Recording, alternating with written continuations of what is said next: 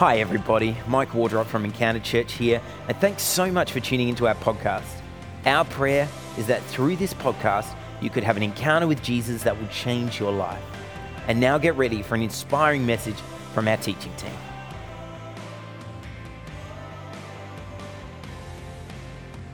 Here's what I want to talk to you about distractions. I'm, I'm the kind of guy who I got distracted this week as I was researching a sermon on distractions. And while I was doing that, I started reading a blog by Carey Nieuwhof, a leadership guru in the Christian world, and love his work. And he was talking about how distraction is killing our sense of focus. And as he reminded me of the warnings of distraction, that distracted me and sent me down a rabbit hole where I started researching things I needed to do to avoid distraction. This isn't a joke. This is just where my level of focus is, right? This is a problem for me.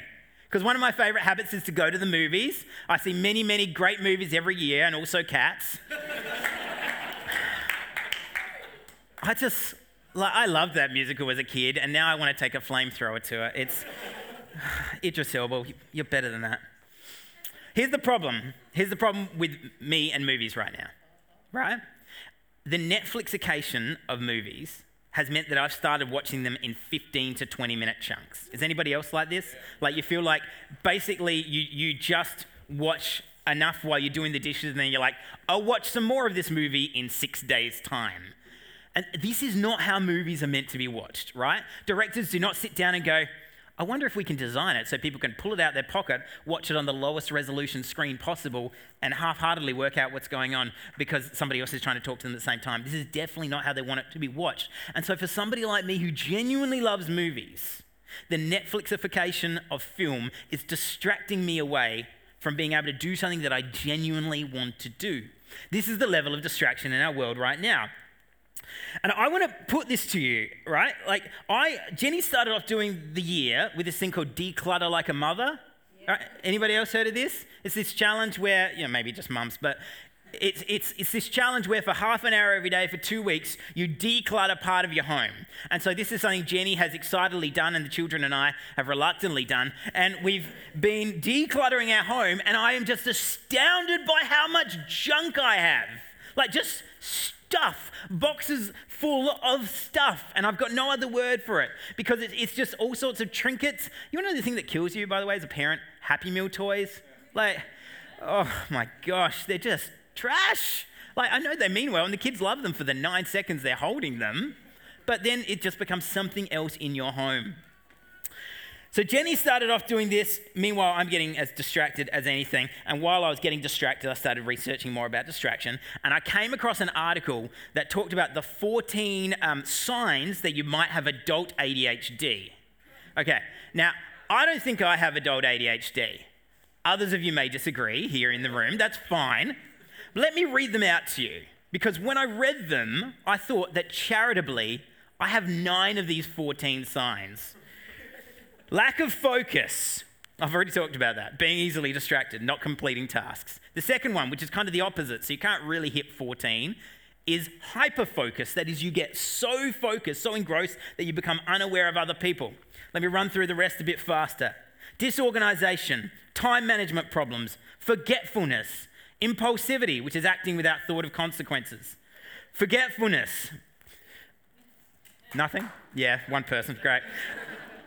Emotional problems, poor self image, lack of motivation, restlessness and anxiety, fatigue, health problems. This is where you're like, cool, I'm fairly healthy. They include poor eating and neglection of exercise. So, soz.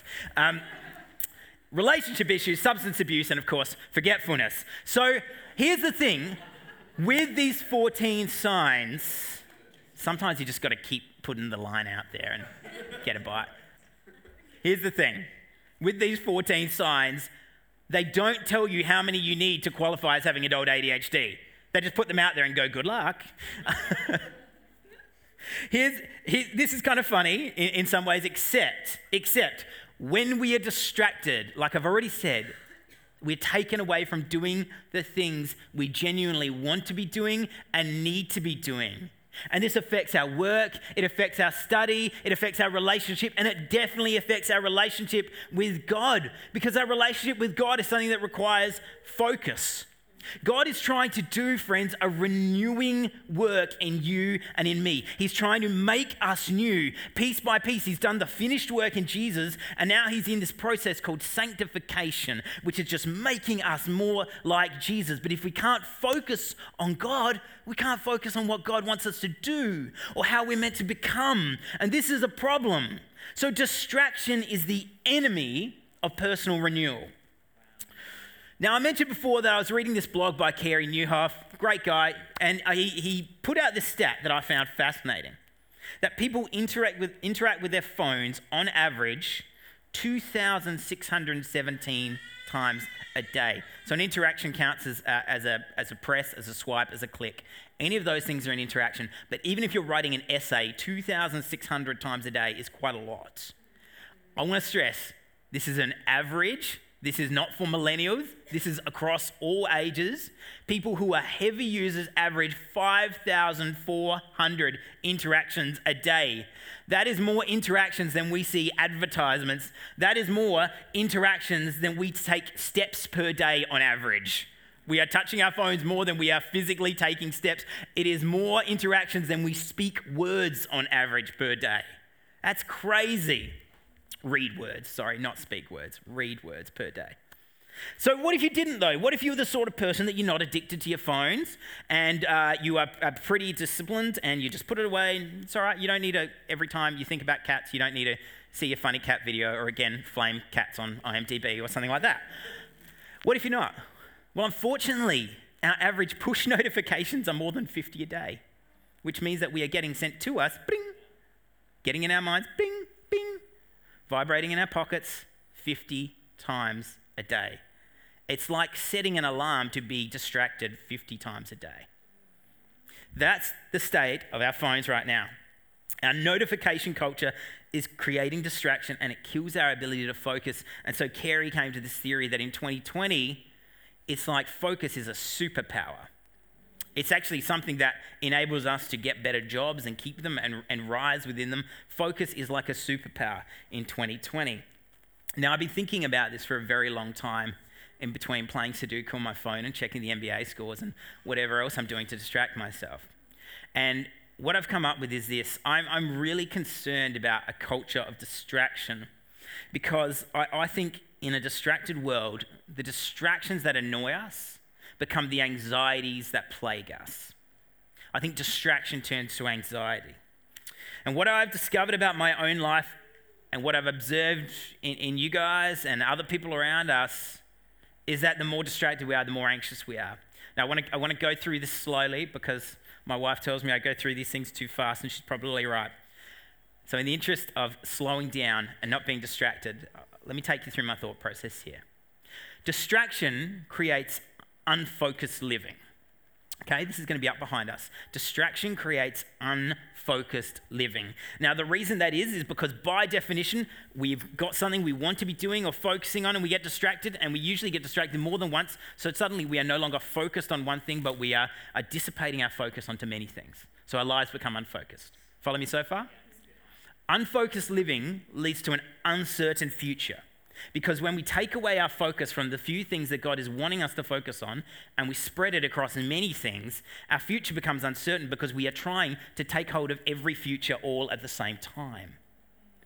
An uncertain future leads to a generalized sense of anxiety in us because when we don't know what the future holds and we're trying to go in every direction at once, we are anxious that either we're missing out on a better future, right? FOMO, we all know that, or FOBO, any of that stuff or we're just anxious because we've made the wrong decision. We're anxious because we don't have enough data. We're anxious because we are trying to go shallow in a thousand directions rather than deep in two or three.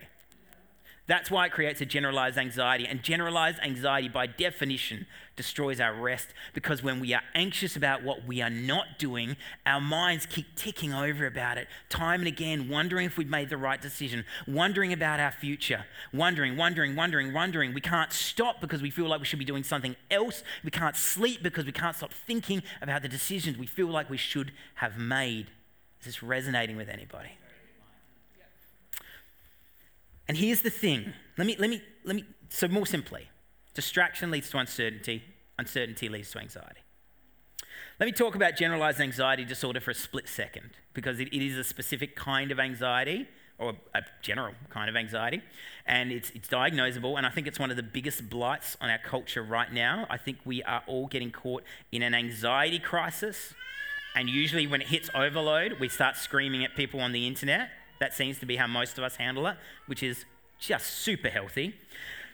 This is what generalized anxiety disorder is it's characterized by excessive, exaggerated anxiety and worry about everyday life events with no obvious reasons for worry. No obvious reasons. People with symptoms of generalized anxiety disorder tend to always expect disaster and can't stop worrying about health, money, family, study, or work. So, distraction leads to anxiety, and anxiety leads to disaster. Distraction leads to disaster. And I know this sounds a bit over the top, but when I read out some of those symptoms of generalized anxiety disorder, did that apply to you at all? Worry about everyday life events with no obvious reason for worry. Can't stop worrying about health, money, family, work, or school. What about the signs of adult ADHD? Depression, fatigue, restlessness. It's funny until suddenly it really, really isn't. So, if distraction leads to anxiety, and ultimately anxiety destroys our sense of rest, then the question is, what do we do about our sense of rest? And perhaps the bigger question right now is, what does this have to do with hearing from God? This is what I want to put out for you. Distraction leads to anxiety, but rest leads to renewal. And if God is doing a renewing work in us, then we need to crave and strive and fight for the rest that God needs us to have in order to be renewed in Him. And this is a theme throughout Scripture. You see rest from Genesis to Revelation. The concept of the Sabbath, the day of rest, is instituted in the first three chapters of Genesis, right at the start of the Bible. And at the end of the Bible in Revelation, we find our rest in Christ, in the heavenly city of Jerusalem. We actually find our rest in each place. And then throughout all of Scripture, we are called to rest. We are called to rest. And then this concept of renewal, which comes up again all throughout the Bible. But in the New Testament, we see renewal through what? the resurrection of Jesus Christ, a new life that we are then called into. The Holy Spirit pours in us. And Jesus says through Paul, You are a new creation. We are being renewed, made new. So we need to pursue renewal. Let's have a look at today's scripture so you can explore what I'm getting at here. There'll be a bit on screen behind us, but jump into Mark chapter 6 on your physical Bibles, which are your only options right now. Hmm papery. okay. So, as Jordan shared with us, in this part of Mark's gospel, the disciples have just returned from their first missionary experience and they are super excited. Jesus sent them out two by two and they've been healing the sick and they've been casting out demons and they've been seeing prayers answered. And frankly, it sounds awesome. And they came back and they are fired up and they're like, Jesus, let me tell you about all this cool stuff we got to do. And Jesus, he's just that, that father figure is like, I mean, I know all this, but no, please tell me, tell me, tell me. He's very, he's gracious like that, is Jesus. They're all amped up about this, and Jesus says this it's time to go to the next level with ministry. You thought that was good. You need to do more. You need to be going out there one by one this time, not two by two. More work, striving harder, push your family and friends aside, sleep less. You've got to get out on the mission field. No, he doesn't say any of that. Actually, what he does is he looks at them and he says, Let's go rest for a while. You guys have done a great job. Let's rest. And he notices, and this is great in the text, have a look at this. Have a look at this last verse up here in verse 31. For many people were coming and going, and they did not even have time to eat. Jesus notices the disciples aren't eating properly. And he says, You need some rest. You actually need to be renewed. Let's stop. Let's withdraw.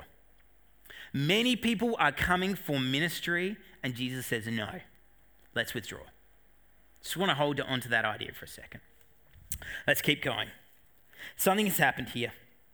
He notices the spiritual state of the disciples. They're living off the high of their successes. They're that first time Easter camp leader. They're that excited, but they're not taking care of themselves for the long haul. Because ministry and mission are lifelong callings for followers of Jesus. They're not things we go on, they're lifelong callings for us. So we've got to take care of ourselves. We live on mission, we don't go on trips.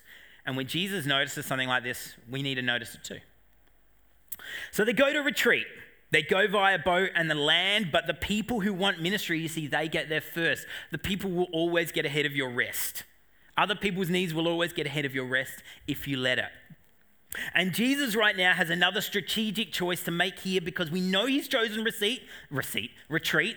We know that he's been saying, all right, disciples, let's retreat. I paid for the full Endota package. You've got the full wellness package. You're going to get a massage. You're going to get those creepy white hydration masks that makes you look like the killer from Scream. You, it's going to be incredible. I paid for it all. Don't worry. And then he gets to the other side and ministry is there waiting for him. And he has a strategic decision to make.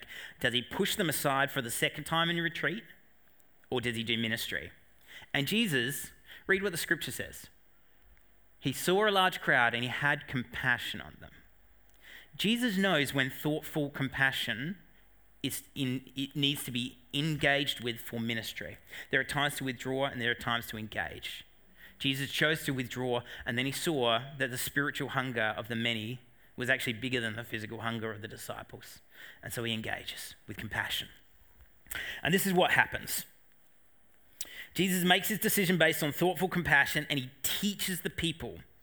And that's great, but the text continues from where we were today. The physical hunger catches back up there are physical realities to consider, practical realities. Jesus chooses compassion, but the disciples are coming back down from their ministry sugar high. Their devices have been turned off for half an hour. They're shaking. They're wondering how they can get out the doors. They need something to happen right now. They're, they're hangry, basically, and they're worried that everyone else is hangry too. So they come to Jesus in confusion and anxiety. And they say, Jesus, Jesus, you need to do something about this. They're getting distracted from what's going on around them. Because Jesus the text doesn't say Jesus was doing ministry. What does the text say? The text says, Then he began to teach them many things. Jesus in the mid, is in the midst of teaching the people. And the disciples have a choice, just like Jesus. They can sit at the feet of Jesus and listen and receive from God, hear from God directly. Or they can run around and do stuff. It's what's known as a Mary and Martha situation, if you're familiar with the Bible. Mary sits at the feet of Jesus. Martha runs around making sure the dips are on the right platters and the disciples are marthering. And so they get to Jesus and they're saying, I've got this work and it's important, Jesus. I've been doing work, I've been doing ministry, I've been doing miracles. I don't know if you noticed. And Jesus is like, Yes, you're, you're very special. You're doing a great job. And so now feed these people. And Jesus, because sometimes when we hear from God, He doesn't tell us what we want to hear, says, You feed them. And the disciples are like, What? What do you mean? He's like, Well, all the miracles, remember? You've been going around, you've been performing miracles, you've been casting out demons. You can do this. And the disciples are like, no, we can't. And they, and they actually can't because they are out, they are tapped out. They need to call a sub. They need to take time out. They need to just leave and retreat. And Jesus knows this. And he's scratching at their flesh, going, What are my people going to do? Sometimes, friends, that's what he's doing to you. You're mad at God because you feel like you're not hearing from him. And Jesus is like, What if I just poke you a little bit? How do you react when you're just uncomfortable? How do you react on a, on a 30 degree day instead of a 25? What about if the aircon goes out? What if you don't get that shift at work you wanted? What if you get called up to work, heaven forbid, and you get the opportunity for more finance? What if? How do we react when things aren't going perfectly? Jesus, He's a good God, but He does love to test us sometimes. So Jesus says, You feed them, they can't do it, they don't have it in them. But what they do have it in them to do is to listen to Jesus. They do have it in them to listen to Jesus. Jesus gives them instructions gather what you can. And they do. They bring it to Jesus. And then what happens? He blesses it, he prays, he sends it out, and it feeds 5,000 plus people. And the disciples see a miracle. Because they did anything? No. Because they listened to God. They actually sat at the feet of Jesus for a moment, listened to what God was saying, and acted on it. There's a few things we can take away from this. And I want to offer, offer a few reflections here before we finish up. Number one, we have to learn the difference between when we are being distracted and when we are receiving a divine interruption because they're not the same thing, although sometimes they can look similar. What I was trying to show through the phone stats is that we are a very distracted generation. We struggle to focus. But there will be times when you want to focus and God says, No, no, no, no, it's ministry time. And you say, no, no, I'm, I'm trying to focus on something important. And God says, I've got something more important right now, and it's people. So here's the question you can use to test if you're being distracted by something or being given a godly interruption. Is this about my preferences or about someone else's genuine spiritual needs? So let's say you have work to do, right? You're doing work after hours and someone calls you and says, Hey, I could really use a chat. Um, I'm, I'm going through a hard time. And you go, Oh man, I would love to, but I've just got a lot of work right now. That sounds like a divine interruption to me. Or what about if you're, if you're just watching Netflix? You're like, yeah, I know it's only Netflix, but I need this rest. But somebody is calling on my time. And maybe you just need to turn off Netflix. It may be. It may be that God is trying to get your attention. What if you're micromanaging a problem that God is asking you to hand off to other people to let them grow? Sometimes it is a distraction. But if the interruption is about people's genuine spiritual needs, it might be God trying to get your attention with thoughtful compassion. Here's the second one. I said this before. When we hear from God, it's not always what we want, but it is always what we need. So the disciples come and they say, Feed everyone. And Jesus says, You feed everyone. And they don't know what to do. And this is what God does. Often when you hear from God, and you, you let's say you're doing it all right, you declutter your life, you clear distractions out, and you're saying, Okay, God, I'm ready. And God says, Good. Here's the parameters you've given me. I want you to go over here. And we're like, no, the, see, because the parameters were here, remember? That, that was the original discussion. And God's like, no, no, no, I want you to step out of your comfort zone. I want you to do something that you're not prepared to do. I want you to go and talk to somebody you've never talked to. I want you to apologize to that person you've wronged. I want you to end that bad relationship you're in. I want you to stop that habit you're doing. I want you to do what is going to grow you to be more like Jesus. And to do that, generally, I find people are pushed out of their comfort zones. What might that look like for you tonight? What might be God trying to challenge you with on your comfort zones that if you do it, you'll find you're hearing and obeying the word of God? Here's the third thing we have to learn to be by ourselves with Jesus. By ourselves with Jesus. Sometimes the reason for our distraction is we want to be distracted and we're afraid to be with God. Has anyone ever been in that space? So you don't have to raise your hand, but you, you want the presence of God. You're afraid of, of what He might say, or worse, you're afraid that you're going to go there and nothing's going to happen. But you can trust God. God wants to speak to you. If you make time for Him, He is speaking. He will speak. He will communicate to you. I promise. Even if that communication is wait or stop or no, He's speaking. This is what Pascal said, the philosopher. He puts it this way All of humanity's problems stem from man's ability, inability to sit quietly in a room alone. The main reason that we in this room don't hear from God, the main reason, is because we don't take time to hear from God.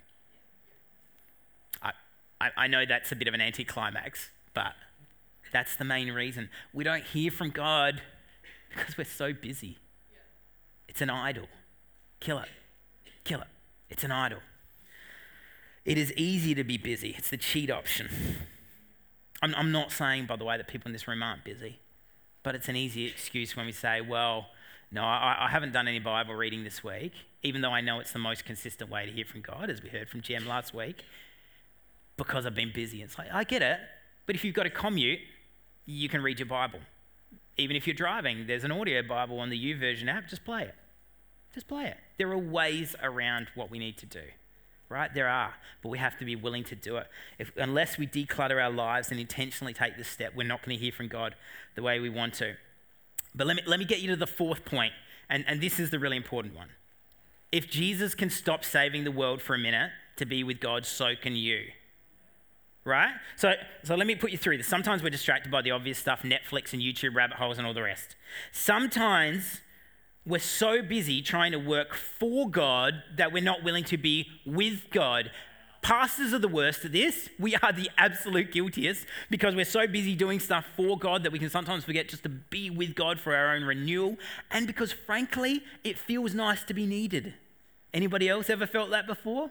Right? I'm just giving it, this is honestly one of the big wrestles of all people in ministry to not just be working in ministry and on working for other people just to be with Jesus. No agenda, just to be with Jesus.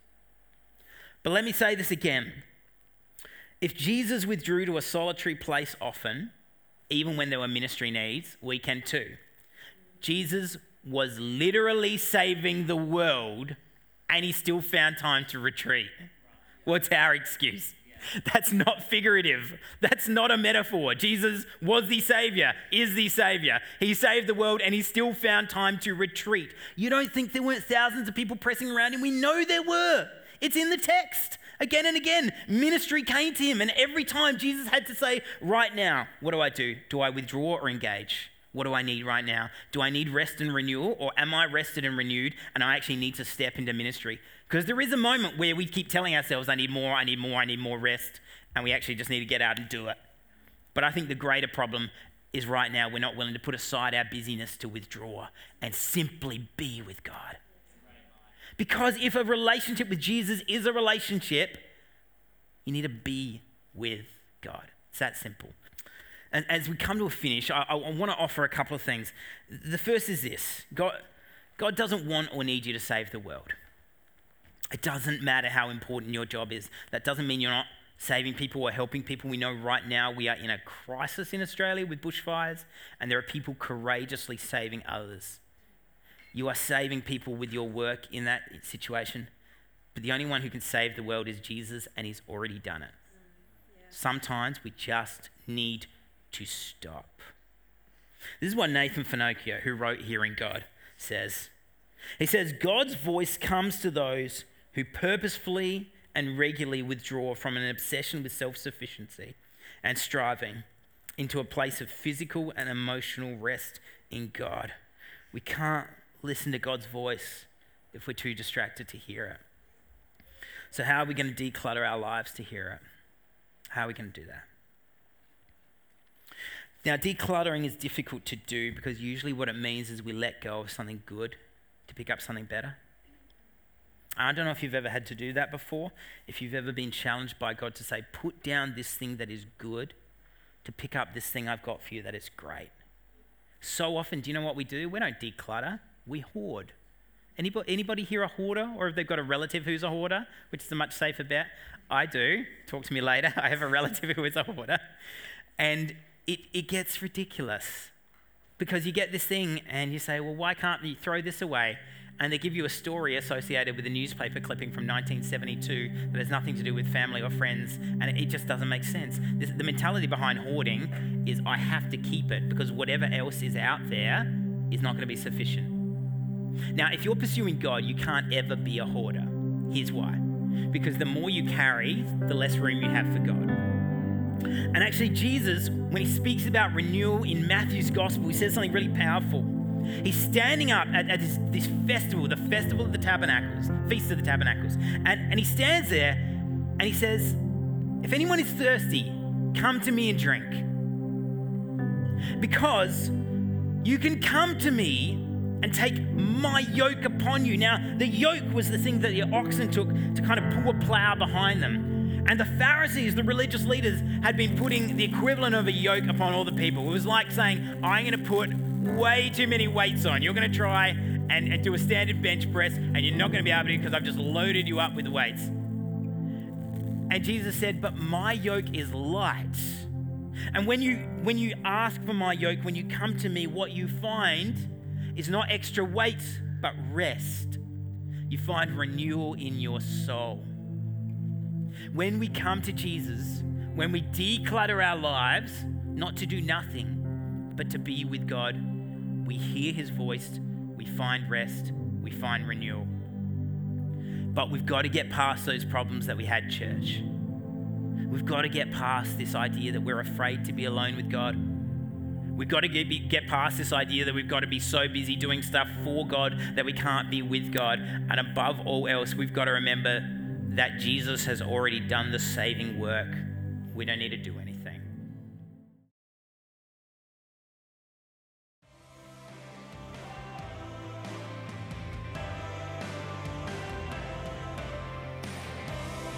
Thanks so much for listening.